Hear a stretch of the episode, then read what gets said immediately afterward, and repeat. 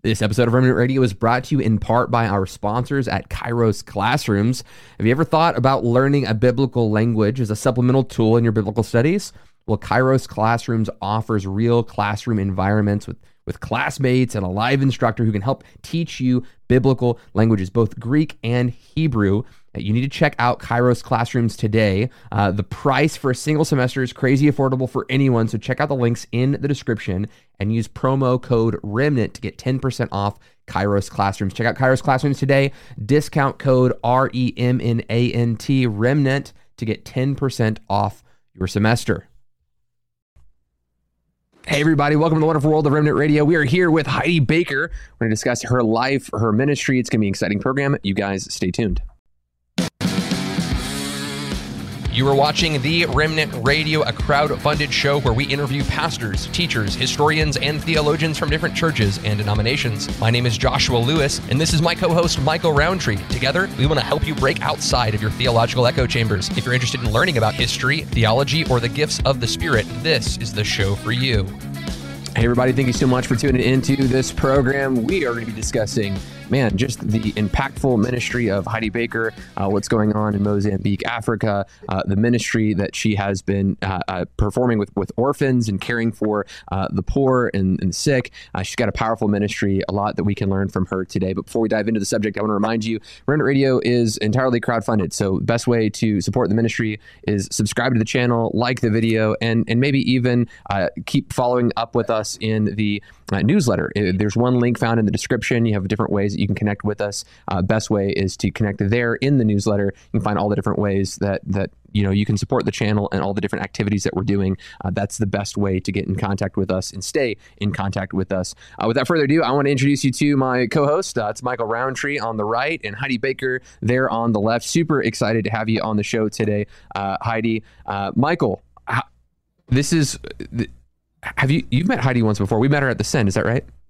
Yeah, I met her at the Send and uh, first met her in Scotland on a ministry trip like 15 years ago and uh, was ministering with Jack Deere. And so met her there and again at, at the Send.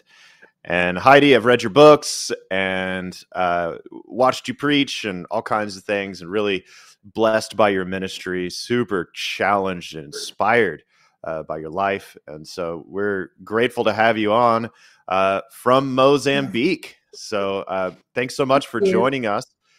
And uh, and Heidi, we're just gonna jump right in. Maybe for uh, anyone who's not familiar with you or your ministry, could you just uh, introduce us to what you do in Mozambique? Um, yeah. Well, my my ministry is I'm first a lover of Jesus. I spend a lot of time in His presence. Um, I'm a little mama um, with a very big team. Uh, I love the Lord more than anything I can think of. I love being with them. I love praying and worshiping. Um, founder, co-founder of Iris Global, which is a mission movement um, working in uh, 38 countries and 73 bases around the world. And I travel about a third of my life, um, ministering all over the world in conferences and and uh, churches and things. Just founded a university I'm very excited about that uh, in Cabo Delgado, Mozambique, where I've been. But I was a little late running to this uh, meeting. We just got our approval from the government. It was on national television last week. So Iris University is born, and um, that's been a really a big process, 20 year process. And I just I love I love um, ministering with my team, sharing the gospel um, where people just have never heard or whether they're a very unreached area. Um, I love it. That's just my passion. I love sharing the gospel. I love seeing water wells go in and and I love seeing orphans being cared for in homes, widows being cared for, um, the underserved being served. And so, in short, we are a movement empowered by the love of God to stop for the one in need. And Amen. we do that through many ways. That's well, who we are. In, congratulations in on the university. That's super cool. Thank that, you. Yeah, yeah, that's a, that's no small feat. So congratulations on that. I mean, I, uh, I hope it's a big. Time. Yeah, I hope in this interview we can kind of just talk a little bit about you and your life and how all this got started. Uh, maybe just start off, uh, you know, give us a brief sketch of early Christian life and then how you were kind of called into the missions uh, space and and what drew you into that. Oh yeah, I well, I was the first um, person. You know, I'd love to see you while I'm talking, so it would really help me. But I was the first person um, in my family that that was what some people would call born again. I'd never heard um, the gospel before, uh, and I was on an Indian reservation in central Mississippi, and I heard a powerful message by a full blooded Navajo preacher who was um, a Baptist, and he just shared the gospel. I'd never heard the gospel before, and I was undone by by the fact that I needed to know Jesus in a personal way. And I was this little ballerina. I grew up in Laguna. I was a surfer, a ballerina, raced motocross, and um, was really into skiing and diving and surfing and ballet. And I just liked going fast. Um, so I don't know. I didn't know that I was such. Um, I was so in need of salvation. I just didn't understand. But when I heard that Navajo preaching about 500 Indians and me, uh, I was convicted. I knew I needed a savior. And there were about, I don't know, they, they sang Just As I Am nine times and nobody went. Uh, and I finally just felt compelled to go forward. And I was powerfully born again. And I remember this lady just shushing me. She just, she said, shush. And I said, no, I'm a sinner. I'm a sinner. And I knew I needed to be born again. And that's how it happened. March 13th, uh, 1976. March 14th, 1976. Uh, these other, another group um, called Pentecostals, they invited me to their uh, congregation, and it was like being on the moon. Like, I don't know, there were about 30 people there, and they were like, You must be baptized, must be baptized in the Holy Ghost. And I'm like, what's baptized in the Holy Ghost? The last day they said, you must go to a revival. And I didn't know what a revival was. I didn't know what baptized in the Holy Ghost. Strong Southern accents. I'm from California. I'm from a, I'm a Laguna girl. I don't understand these people. Like, what's baptized? And they locked me in a rusty old car and drove me to their church. I don't think they'd had a new person there in probably 20, 30 years. I don't know. I walked in, it was like, whoa, the women had on long dresses, the men had super short hair when long hair was in at that time. And I was like, oh no. You know, I was wearing my brown jeans and a short top, and the pastor's like looking at me and preaching, you must be baptized. And then he said, and you're going to be baptized and then you're going to speak in tongues. And then he's shalalalalamasi pro praying and I, I'm just like, whoa, I don't know what's happening, but I feel compelled to go forward again, second night in a row. I went forward. Um, I all I can tell you is I had an experience with with God. I, I really did. I I was absolutely undone. Uh, I'd never experienced anything like this in my life. Um, I actually fell down under what they would call the power of Holy Spirit. I didn't know what that was. I didn't know what any of it was. I began to pray in other tongues, other heavenly languages, um, and joy hit me like this incredible joy. And then they said to me, here's, I'm just laughing. They said, you must be baptized in water. And I'm thinking, oh no, I know my, my mom, she did something when I was a baby, you know, I, I know I'm going to be in trouble. And they're like filled up their bathtub. They, they said, you must be baptized now. And, and they literally gave me a white dress and they, they kept me under a bit to wash off the mascara because they didn't believe in any mascara. They they're like washing off the mascara, put me in the white dress. I came out of that water. I'm telling you, I, I was so in love with Jesus, so in love with Jesus, so absolutely undone by the power of the Spirit that I've never, ever been the same. That is how I was initiated. I was powerfully born again.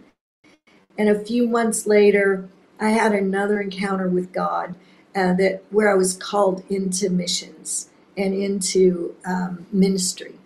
That's okay. how it started. Huh. Well, we would like to hear about that next encounter with God and calling into missions. Could you tell us about that?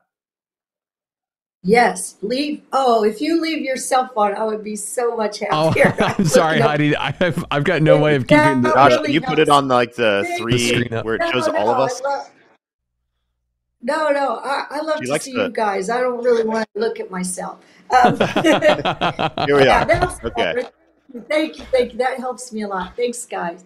You're good sports. Um, so what happened? Um, I was severely, severely dyslexic. So uh, I could memorize things. That's how I got through school, how I became an American Field Service student, ended up as an exchange student, been in Switzerland for year. I was a ballerina. So, I mean, I was, I could do pirouettes and leap across a stage, but I could not read. And I was very, um, I, I mean, it would take me forever to get through a page. My head would just ache. I was in so much agony and I was frustrated, um, angry. I knew I wasn't stupid, but I felt stupid. I was put in the dummy classes, but I figured, well, I can dance. You know, I can't read, but I can dance. And I really, that I was, that I could do. But the pastor, I remember the pastor of that church, I finally just they handed me a big black Bible, and it was like useless to me because how was I going to read it? How and I didn't want to tell him I couldn't read, but I knew enough to know I needed to know what was in that book. I needed to know the I needed to know the word of God. And they told me I needed to fast and pray and know the word of God. They hand me this book, but I can't get through it.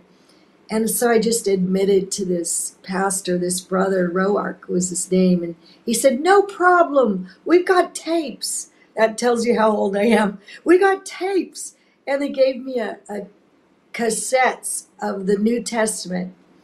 And I literally wore that thing out. I listened to the Bible for hours and hours a day. And I started to memorize the word, and it just went inside of me. And um, I'll tell you the second part of that encounter, and then I'll tell you how I got healed, um, miraculously healed by the Lord from dyslexia. So, I, I um, was fasting and praying, and I was in the Word night and day. Uh, I went to church six days a week. I just I couldn't get enough of of the presence of God, of of His Word, of just being with Him. You know, I was so excited. I didn't want to do anything else and just just to be with him and just to learn about his word and be in his presence and i was on the fifth day of a fast um, and i remember the, this is a very loud church very small church very loud i think they had two pianos and they were just banging away and the preacher's loud the pianos are loud this is not uh, a quiet place and I'm on my knees and I'm just worshiping the Lord. And suddenly, I could not hear the preacher. Uh, suddenly, I couldn't hear the pianos. I couldn't hear them. Um, my hands were lifted, my eyes were closed, and I was just taken into an encounter, an encounter that changed my life and marked me um, forever. So I was born again, filled with the Spirit, still dyslexic. I'm now in this encounter with God.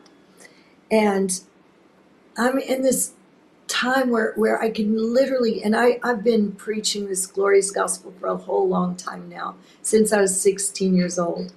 But um, I didn't know that that was possible. For one thing, I didn't know a woman could ever you know, share the gospel. I'd never seen that.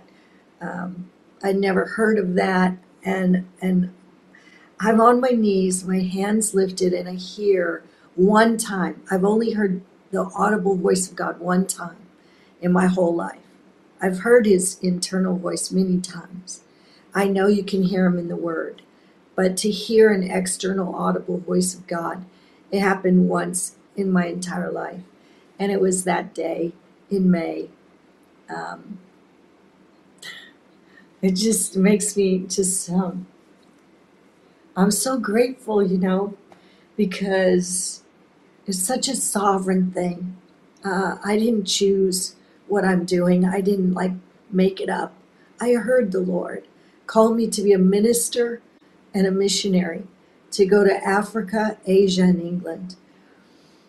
And later he called me to the world, but I felt like this kiss of the Lord Jesus on my left hand. He said, You're to be married to me. And all of us are married to him. You know that. As lovers of Jesus, we're all called to be the bride. But I didn't understand any of that theologically. I just knew that my heart literally stopped, that He won my heart. That's all I can say. He won totally my heart, and I gave Him every single thing. And I, I have, um, I've wanted to quit missions at times. I have never, um, I have never denied what what my Lord and my Savior and my King uh, did that day when He called me. And I've been preaching ever since. I never thought I'd be invited into a church. Um, I started preaching in, on the streets and Alzheimer's homes and drug drug dens, and I still preach on the streets um, in the bush. I sit in the dirt, share without microphones. People don't see my real life out here. Um, but I still most most of the time when I share the gospel, I, I literally am sitting in the dirt two, three days a week with people sharing this glorious gospel. And um, he's just won my heart. I'm in love. That's why. I'm in love. Yeah, Heidi, l- let me ask uh, the question of, of what that looked like. I mean, you you said England, Europe, and Africa. Now, I'm no, if, I, if my recollection. yeah. Okay. So if, Africa, Asia, England. Now, if my recollection serves me correct, you've got like a like a theology degree in England, right? Am I, am I crazy? I have a PhD in systematic theology from King's College, University of London. Wow, that's that's fascinating. So so how did how did that whole journey go? I mean, you've got a theological education, you've got this this background in missions to you know these three corners of the earth that are kind of quite quite spread out. Um, you know, you, you got married to Rolland somewhere uh, uh, uh, uh on this on this journey. Uh, maybe just walk us through some of that. Okay, well, yeah, it is pretty wild journey. My parents thought I was crazy. Um, they they absolutely thought I was crazy. They said they'll get a psychologist to deprogram me. Um, they said I was in a cult because I I um, prayed in tongues. My dad was um, Jewish, Catholic, atheist. Um, my mom was kind of Episcopalian, but she had a lot of problem with passengers. Some people call them demons. You know, she had a uh, psychological problems. Uh, so, so my family was very upset. They were Ivy League bohemians. They were very upset with with me, and they wanted me to leave the Indian reservation where I was an exchange student I said, no, shakarabakatarabashe. They're like, you're so crazy. We're going to get you help. We're going to get you deprogrammed. And, you know, they had, they had a lot of resources, financial resources. They had a lot of education. They were very upset. And um, I said, no, you said we don't quit. Um, my maiden name's Farrell. They said, no. I said, no, Farrells don't quit. I'm not quitting. I'm finishing. And I, I just got very deep, deeply um, discipled really in the Word of God. And I was healed. I can't remember the exact day of the healing, but God touched my brain, supernaturally rewired it. and my brain was healed. I could, um, the day I was healed in a healing meeting, which I'd never heard of either, I opened my prop. Um, I carried the big black Bible they gave me as a prop and um, didn't want people to know my secret. Just a few people knew. And I remember after they prayed for me, I opened it and I could actually decipher the letters. Like it didn't hurt my brain. I could actually understand the letters and I could see them clearly and they made sense to me. And I suddenly um, just had this supernatural healing with my brain. He, he rewired it. And so that was a point my parents couldn't deny. Um, but I, I think because of that severe problem, I had probably the worst SAT scores in California, besides someone that didn't speak English. I mean, there was no way I was getting into college, or they said, don't even try vocational school. Don't even try. You know, you're just too, you're just too low on the spectrum here. You can't do it. And I said, no, I can now. I can now. And there was this Assemblies of God University, SCC, Vanguard, and they took a chance on me with those horrific um, scores. I just told them my experience with God and that He healed my brain and that now I could read. And I know I couldn't answer those questions on that SAT, but now I could read and I was called to be a minister and a missionary. And so these these guys just took a chance and they admitted me. And my parents, you know, they says if it's accredited, we'll pay for it. You know, they didn't believe anything Christian could be accredited, but they they um they said okay, you know, go for it. And I ended up getting my my bachelor's in three years, and um, then I was in Mexico City and I heard the Lord really internal tell me seven things. One of them was marry Rolland Baker. That was thrown in the middle. And I was like, whoa. Um, whew. My first thought is he's quite, he's really old. You know, he's quite a bit older than me. Like he's old and he's he's kind of whoo, he's so serious. And I had these thoughts. And anyway, long story short, the Lord we know the Lord knows what He's doing. And uh, we went to lunch once, Rolland and I, Chinese lunch. He's the one I married into the generational blessing. He's fourth generation missionary. Um, his he was born in China. That kind of gives you his age, right? He was born in mainland China as a missionary child before the whole thing um, blew up. And he he is just the man God picked for me. It's amazing. We've been married 43 years now. We got married uh, went we got married. I got ordained. I graduated university, uh, and we went to the mission field all in the same month with a one way ticket and thirty dollars. Uh, and we went to Asia, and we were in Asia for about 12 years, and then the Lord spoke to me in my heart again, had an impression. It's time to get your master's degree. You're going to finish this. This is in the middle of the Asia time. And Rolland's like, What do you think? It's just going to show up in the mail? You're going to have to actually apply and you're going to actually have to get in. And you're going to, have... by then, I had really good grades and my brain was healed. And so I applied, same university, um, Vanguard University. Back then it was SCC in um, Costa Mesa, California. Uh, been ministering with doing my dance drama. You know, I, I was doing triple pirouettes and leaping across the stage, and then I preached the gospel, and thousands of people were coming to the Lord. He used my dance. You know, it was really cool. It was really fun, and it was creative and a blast. And I had so much just joy dancing for Jesus, you know. Um, anyway, the church told me I couldn't, but then I ended up getting set free at that Assemblies of God University. Long story short, again, um, I went back and did a master's in leadership and ended up getting straight A's, which I had to have to get into this very, very hoity toity university. And I was the first woman they ever let in to systematic theology. It's a secular university, University of London. It's very famous in my field and in the world. I apply and I literally get in. It's the wildest thing. And Fantastic. when I showed up, they were, pardon? I said fantastic. That's a wild story. I mean, so I your story is it, it's striking a couple bells with me, uh, Heidi. I I am dyslexic. Um, I was in raised in AG churches, so like there's just a lot of very similar. Yeah, the, the hero's journey here. I'm resonating with. I really appreciate it. Uh, uh, the, super cool. So, Michael, and you got a, you got a question really in there? Smart.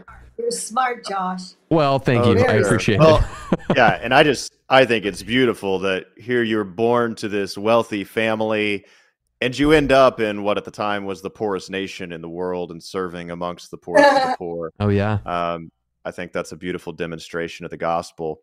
Now, uh, you've also talked a lot about your charismatic. I mean, so you've been telling us charismatic experiences.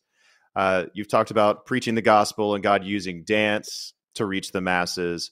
I also know that He's used healing to reach the masses. I mean, I've seen YouTube videos and mm-hmm. read in your books about you standing up on buses and saying, maybe this was the book, uh, standing up on a bus and saying, "Bring me your deaf," and the deaf come out and they're getting yeah, healed.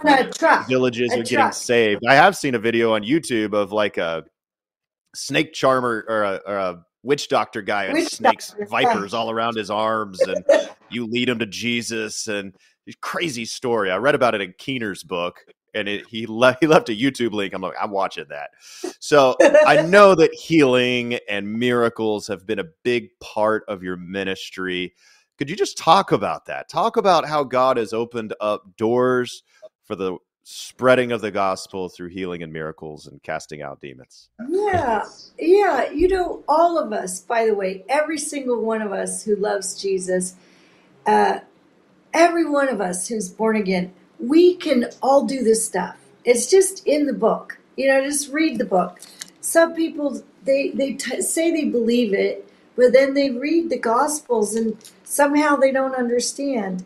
God's not a clockmaker God. He didn't just wind up the world and throw it throw it away, um, or He's no longer doing what He did before. He said, "These works you shall do; greater works than these you should do." Um, so all of us get to do this stuff. And this is the thing. We we just see more miracles because we pray for more people. You know, I'm not a special person. I don't consider myself, oh wow, I'm some healing evangelist or no, I'm just a lover of Jesus. I'm a little mama. I I sit with the poor. I work with the with the hurting, the broken. Sometimes I do conferences but uh, it's just like normal stuff. This is like Christianity 101. This is not some extraordinary thing. This is this is just is just living in the gospels, like doing what Jesus told us to do. And so that's how we live. We just like believe the the book, we believe the Bible, we believe that it means that we get to do um, what he said we get to do. We don't believe he suddenly stopped doing things and now we just have to just read the words. No, we get to do this stuff. And so um, the first the first story I think is a really good story to tell on on a the miracle thing. Um, I had prayed for people. I'd seen headaches healed. I'd seen bones healed, and ligaments and backs and things. But I had a, a word in a revival that I would see the blind see, the deaf hear, the cripple walk, um, the dead be raised, and the poor would hear the good news. Well, I thought that's a powerful testimony. I'm I'm excited about that. That's a powerful word. And so I go back to Mozambique after being just absolutely undone. I mean, I was 7 days and 7 nights just on the floor, just with the heavy, weighty glory of God. This'll this'll get your attention. Jesus said, You can do nothing without me. I know that. He's perfect. But then he said, You can do nothing without the body of Christ. I didn't want to hear that part. I didn't like all the body of Christ. I thought, you know, we serve the poor. I was arrogant in my way. You know, we, we serve the poor. We live among the poor. We work among the poorest people on the planet. And some of y'all just eat all the time or talk about it, whatever. I had stuff God had to rip out of me. So he was getting rid of my arrogance, things where I didn't understand how much I needed the body of Christ, how beautiful we all are, even with different ideas and different theologies and denominations. Jesus loves his people. Jesus loves all his whole body. He loves them. So I'm thinking, okay, I'm going to go back to Mozambique and this prophetic word's going to happen. So I go back. I have this truck. I pull up whenever I see blind people. I just pull up my truck, or I'd be on the street doing what I do. I've been ministering on the street for decades and the garbage dump. And I would just like find blind people, I'd grab them and I'd pray for them, and uh, nobody would see. Nobody, not a tiny bit of light. I'd like stick their eyes in the sun. You're not supposed to do this. They would never see anything, not a tiny sliver of light. And um, I would just pray for them, and then I'd lead them to the Lord. They would not one of them said they didn't want to know Jesus as their Lord and Savior. I would lead them to the Lord. If they were really hungry, I would feed them, help them. But this went on for a year a whole year. Nothing. This, no deaf hearing, no blind seeing, no cripple walking, surely no dead people getting up. I mean, I literally went to a morgue. I was in there praying for this dead guy. They were tossing baby, dead babies next to me. Um, I prayed for this guy for for I don't know, hours sobbing and crying. One time I thought there was a pulse. It was just my hand making him pulse because I was holding him so long. Um, it just it was my pulse I was feeling. But you know what happened, um, Michael and Josh? The people that were watching this little pale, little blonde lady sobbing over this dead, poor, very, very poor dead Mozambican in rags when they tried to perturb me with the dead babies. You know what happened is they were so moved by the fact that I just kept praying and and weeping that they gave their hearts to Jesus. Wow. When it was time for me to leave, they gave their hearts to Jesus. So who's to say what's a greater miracle, you know? Um, but back to the stories that I think you're wanting to not hear. not to not to cut you off. I will go ahead and say the greater miracle of the two is, is, the people coming to salvation because even though you didn't see the dead come to life, you saw the dead come to life, right? Like yeah, I like I, will totally weigh in. I, I, know that's not what you were asking, but yes, it's fantastic. Thanks for weighing in because yeah, I agree. I love it. I I totally agree and right now people will ask me and I will go back to this blind thing, but people will ask me recently they asked me what's the greatest miracle you've ever seen? I get asked that quite a bit on interviews and things. It's like i don't you know i i have a very clear answer for that um, that's extremely clear for me the greatest miracle i've ever seen. And that is that these guys called al-shabaab who torture and behead children and have beheaded our pastors, our friends. Four and a half year old um, child was beheaded.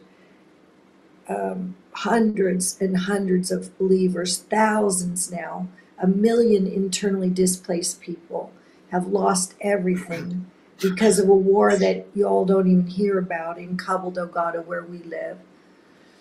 And my my biggest miracle is that God um, put love inside our hearts for these guys, that we're able to forgive them, that the pastors whose children were beheaded um, and who's lost their family members and wives at times, and people who were watched them torture.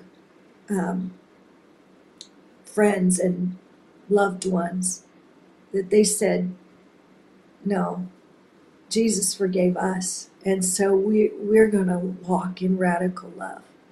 And we're going to care for these guys and we're going to see um, what love looks like amongst hell and in the middle of hell. And we're going to walk in grace and mercy for these guys. And um, I think that's the biggest miracle by far that I've ever seen. Um, and for me, I, I didn't have love for them. And it was actually at Ascend when my life had been threatened and it was a big um, kidnapping thing going on. And I, I had to leave my country. Mozambique's my country. They have adopt, adopted me. I had to leave for a few months. Um, and I was really not feeling the love for Al Shabaab, ISIS. I didn't feel any love for them.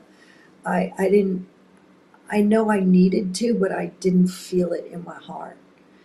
And it was at Ascend, and, and I heard someone just get up, you need to forgive. And I'm like, I've forgiven my mom. By the way, my father came to, to the Lord and became a minister, was ordained at the age of 72. My mom was born again. She, she, I was able to cast demons out of my mom. She became a missionary in Mozambique after my dad passed away. That's a beautiful story too.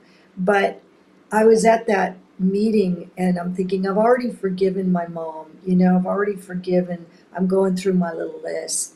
He's like, you only have authority where you have love. You only have authority where you have love. Do you love Al Shabaab? Do you do you love these these guys? And I, I, I was like, no. I was on my face. I was in the right position. I was on my face pillow for hours and hours praying, which is what I do at those big meetings. I just find a spot where I can just pray and worship and not be, you know, talking to everybody, just pray and worship. And um, I was in the right position, but I didn't have the right heart. And the Lord said, well, "You want to ask me for for this miracle? You want to ask me?" I was like, "Yes." I, I mean, first I first I smashed my pillow on the ground a few times. Like, no, they've tortured. I go through my list of why I don't need this miracle of forgiveness. Why I don't really need to forgive these people that are so so full of so much mean, demonic horror. You know, why? And it's like my lists are not, he's not interested in my lists. You know, God's not wanting to hear my list. He's just wanting to ask me the question Do I want this miracle? Do I want my heart to feel like his heart feels? And I stopped with all my excuses. Like some of you are wondering, you know, does God heal blind eyes or deaf ears? And the ones that don't believe it probably won't believe it after I share. But if you can hear this story and you can hear our journey and how we're still here, then maybe your heart will just open a little bit to the greatness of the beauty of the mercy of God and what he does and who he is and what he's still doing and how beautiful it is that as little people, little, little people, I am a little mama. Most of my life's in the dirt. I'm a little mama, and I am the most um, grateful person ah, that God would just stoop so low that he would forgive me, that he would save me, that he would love me. And so, how could I not want this miracle? So I, I, I gave up and I just started saying, God, please change my heart. Change my heart. I want love. I want radical love for these people. And he he suddenly shifted my my um, impression, and I was seeing these broken little boys and broken little girls that we'd picked up on the streets for years, and these people like Jose, that witch doctor who has just saw him like a broken little boy, not a man come to kill me with his snakes, a broken little boy. I started seeing Al Shabaab like that, like orphans, little broken guys that are in rags. They're poor, they're powerless, they're desperate, they're angry, they're disempowered. And, and I just felt this overwhelming love for these guys, like the love that Jesus has, that the love that the Father has, that He wants them to come home. And the Lord changed my heart. Hey, and I went back, and now um, you know, I was like, it's okay. We got permission after our pastors were literally beat up by friendly fire. Um, horrible stuff with AKs and way more detail I can go into in the time. But because my brothers, the men and the women, my sisters, my brothers that I've been discipling for over 20 years, um, because they they also learned to forgive and we all received god's forgiveness for us and so we just said lord put love in our hearts love that looks like something that feels like something something they can recognize and we forgave the military police that beat up our guys they thought they were al-shabaab we got permission to go back in the prison. Um, we take these little audio solar Bibles. They they're in. We have four or five languages on there, and the guys in prison. The prison was packed with Al Shabaab guys, and they gave us permission. It's like I don't feel worthy to go in there. I wasn't beaten that day. I have been beaten. I have been stoned. I have been thrown against walls. I have been um, you know, slammed on the internet, but I don't look, so it doesn't hurt me. Man, after getting stoned, I'll tell you what, getting getting uh, slammed on the internet feels pretty good, I would imagine. Yeah, I I think uh, I think it's the most cowardly thing of all because you don't even face the people and you just rip people apart. At least people stoning you, you can they can see your eyes. Wow. You know anyway, um, that's just something that I think is important to think about. Um, yeah. These yeah, Al Shabaab guys came to the Lord. And yes, blind eyes have seen many blind eyes, deaf ears, that's just a sign gift we have. But when I first saw the three blind ladies, mm. they all had my name. And the Lord told me I was the one blind. And that's why those three first ladies that I ever saw healed had my name. Their name was Mama Aida. They call me Mama Aida here. And all three of them had my name, and I thought I had a healing ministry. The Lord said, You're blind. And He opened my eyes. That's the miracle. He opened my eyes. And now I can see. And I just I just want to love more. You think you, you think you know the gospel, and then you listen to a person who shares the gospel with someone who has beheaded their friends, and then it's like, geez, like you, you picture the marriage supper of the Lamb, and you've got, you know, the terrorist who is murdering people on one side of the table, and then the people that they've murdered on the other side of the table, sharing in love and fellowship because of what Christ has done. You know, like, uh, yeah, that uh, that's an example. I don't, I don't even know. Like, it, it's a, it's world altering, you know, and it's, you know, our, we, we, are so separated from war and here in the West, like here in the States, you know, we've got these things that take place in, in Israel and these things that take place in Ukraine that we're really worried about. And yet all over the world, there's turmoil, there's distress, there's civil wars, people are being murdered, people are being, you know, slain, whether it be uh, race based or religious based. Like there's just so much hatred and evil in the world. And it's so hard to conceptualize. I mean, we we have we have Christians here in the West who can't conceptualize uh, brothers and sisters on different political parties. Uh, you're you're asking God to change your heart to think of these people as brothers and sisters that are beheading your friends and family. Um, it is that's a man. That's if there's a takeaway in this interview, I think that's it, man. Um, yeah. That the gospel is is transformative in that way. Amen. And Heidi, you know the way the way you asked us to to do this, like we're all on the screen, uh, made it to where I could not hide the tears that were beginning to stream from my eyes as you spoke. And you know, this is a theology podcast. You're not supposed to make grown men cry, Heidi. But yeah, um, Heidi, come on, party foul. Holy Spirit. Holy Spirit did. Uh, yeah. So. Saint Simeon, the new theologian, uh, said, "Tears are a sign of the Holy Spirit's presence." Amen. Amen. Amen. Well, and I just want to say to those who are watching or listening out there, um, when you hear Heidi Baker, and Heidi, you alluded to people who slander you on the internet, and uh, uh, you know, I heard which, about it. it you know, it happens sometimes.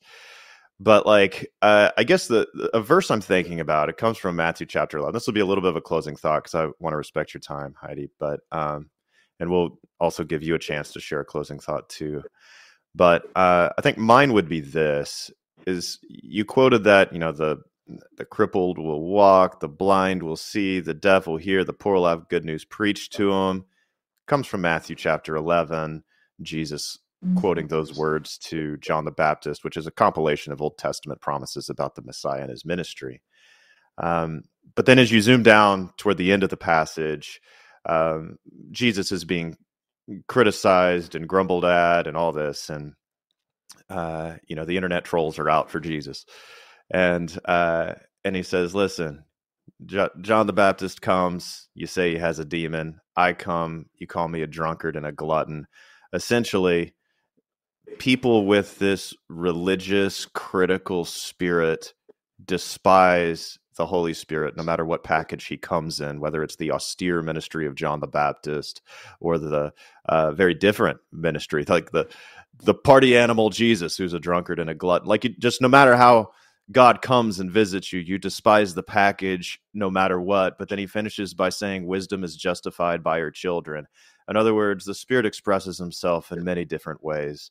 And uh, sometimes it's going to look like Heidi Baker's ministry, and sometimes it's uh, it's going to look like Sam Storms' ministry, and sometimes it's going to look like this or that. It's going to have a lot of different expressions, but wisdom is justified by her children. In other words, look at the fruit. And I just want to say, uh, to the critics of Heidi out there, like, oh, she's a woman preacher. Oh, look at these charismatic excesses or mm-hmm. whatever it is. I just want to say wisdom is justified by her children. Look at the fruit.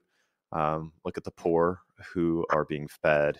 Uh, look at the orphans who now have homes. Look at the churches that are now planted. Look at the uh, deaf ears and blind eyes that are open. You say, well, I haven't seen those. Well, there's research about it. You can go uh, and look it up. The Global, Global Medical Research Institute went out and actually did the scientific research and validated it, or go to Mozambique for yourself.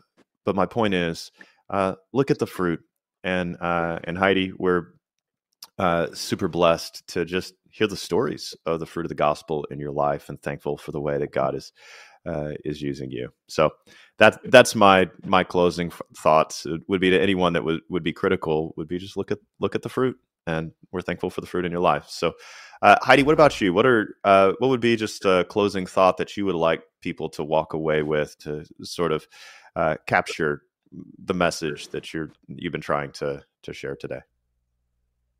Uh, I'd like to just end with look at the beautiful body of Christ. That we can do nothing without Jesus. Remember that, and remember the beautiful body of Christ. That um, I'll end with a story. One day we were in our church and we were having testimony time. We had these two two mamas coming up, and one one of them. It's a good story. Such a good story. It just it really taught me about so many things. This one lady comes up. She's tiny. She's all tattoos from uh, her culture in the in northern Mozambique. She had old tattoos on her face and she's up there and she said, Well, I was to eat my family. And the next, I, I was one of the interpreters because at that time we had some visitors there. So I had to interpret into one of the languages. I think it was my turn was into English. I can't remember, but uh, I hmm. think it was into English. Uh, so so she's like, yeah, I was gonna eat my family. The the next guy said, yeah, I was gonna eat my family. Now I'm supposed to say, yeah, I'm gonna eat my family. And then I'm looking back at the second second interpreter, like, wait a minute, did did I get that wrong? She was gonna do what? Eat my family and it, and she she says it again. I'm going to eat my family, eat my family, eat my family. Then she said, I came into this church, wow. and first time she came into the church, um, and she said, I just got hugged, and I just felt love.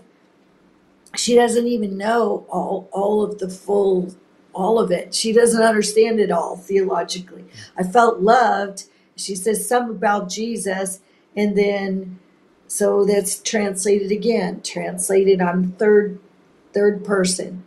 I'm, I'm just like, and then she just said, so now I'm not going to eat my family. So now I'm not going to eat my family. So now I'm not going to eat my family. And I was like, whoa, come back. Cause she's, she's trying to leave. I'm like, come back. We'll have a prayer team pray for her.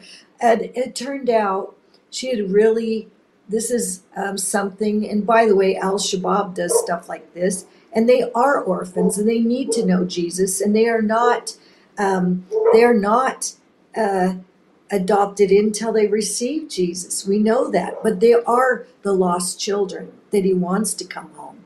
So I want to make that clear too. They're, they are the lost children that Father wants home. But this this lady, and someone's got to go get them and reach them and love them. So this lady this lady is like, she had planned to eat her family because the witch doctors told her to eat her family. The eyes would give her eyes, the heart would give her heart. Whatever she needed, she could divide the body parts out. And but when Jesus came in her heart, she knew immediately, I'm not supposed to eat my family. And I feel like ending this little time, my my little ending thoughts is for all of you out there um, listening. Um, don't eat your family. Don't don't eat your family. It's time to stop eating your family.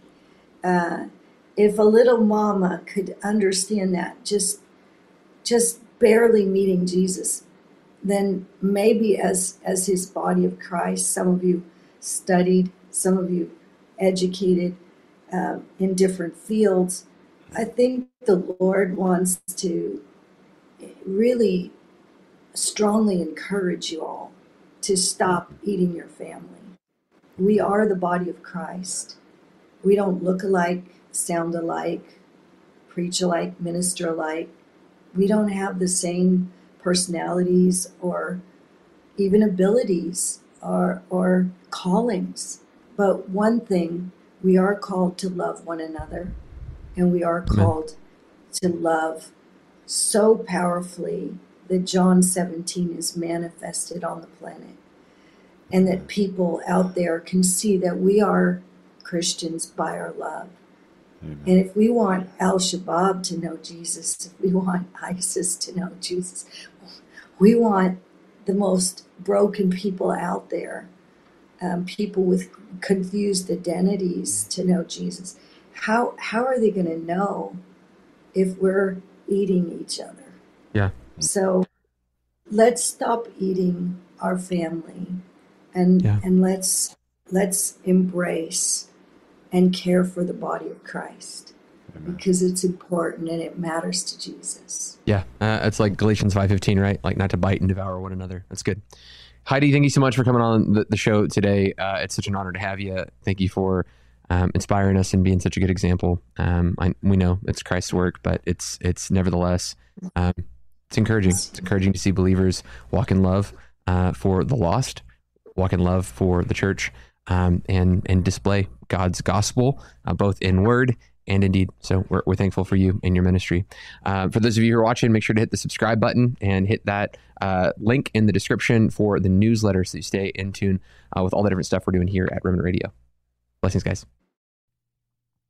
Want to thank Kairos Classrooms for sponsoring this episode of Remnant Radio. And if you're out there, you've ever wondered, hey, I wonder if learning a biblical language would be a supplemental tool for me to help me in my biblical studies. Well, you need to check out Kairos Classrooms. They offer Greek and Hebrew classes that can help teach you and train you. It's a live classroom environment with actual students and actual live teachers, and they help teach you the biblical languages of Greek and Hebrew. You need to check out Kairos Classrooms today. There's a link in the description, and you can use the promo code REMNANT to get 10% off. These classes are already crazy affordable, but with the promo code REMNANT, R E M N A N T, you'll get 10% off of Kairos Classroom. So check that out today. And thank you so much for Kairos for sponsoring this episode of Remnant Radio.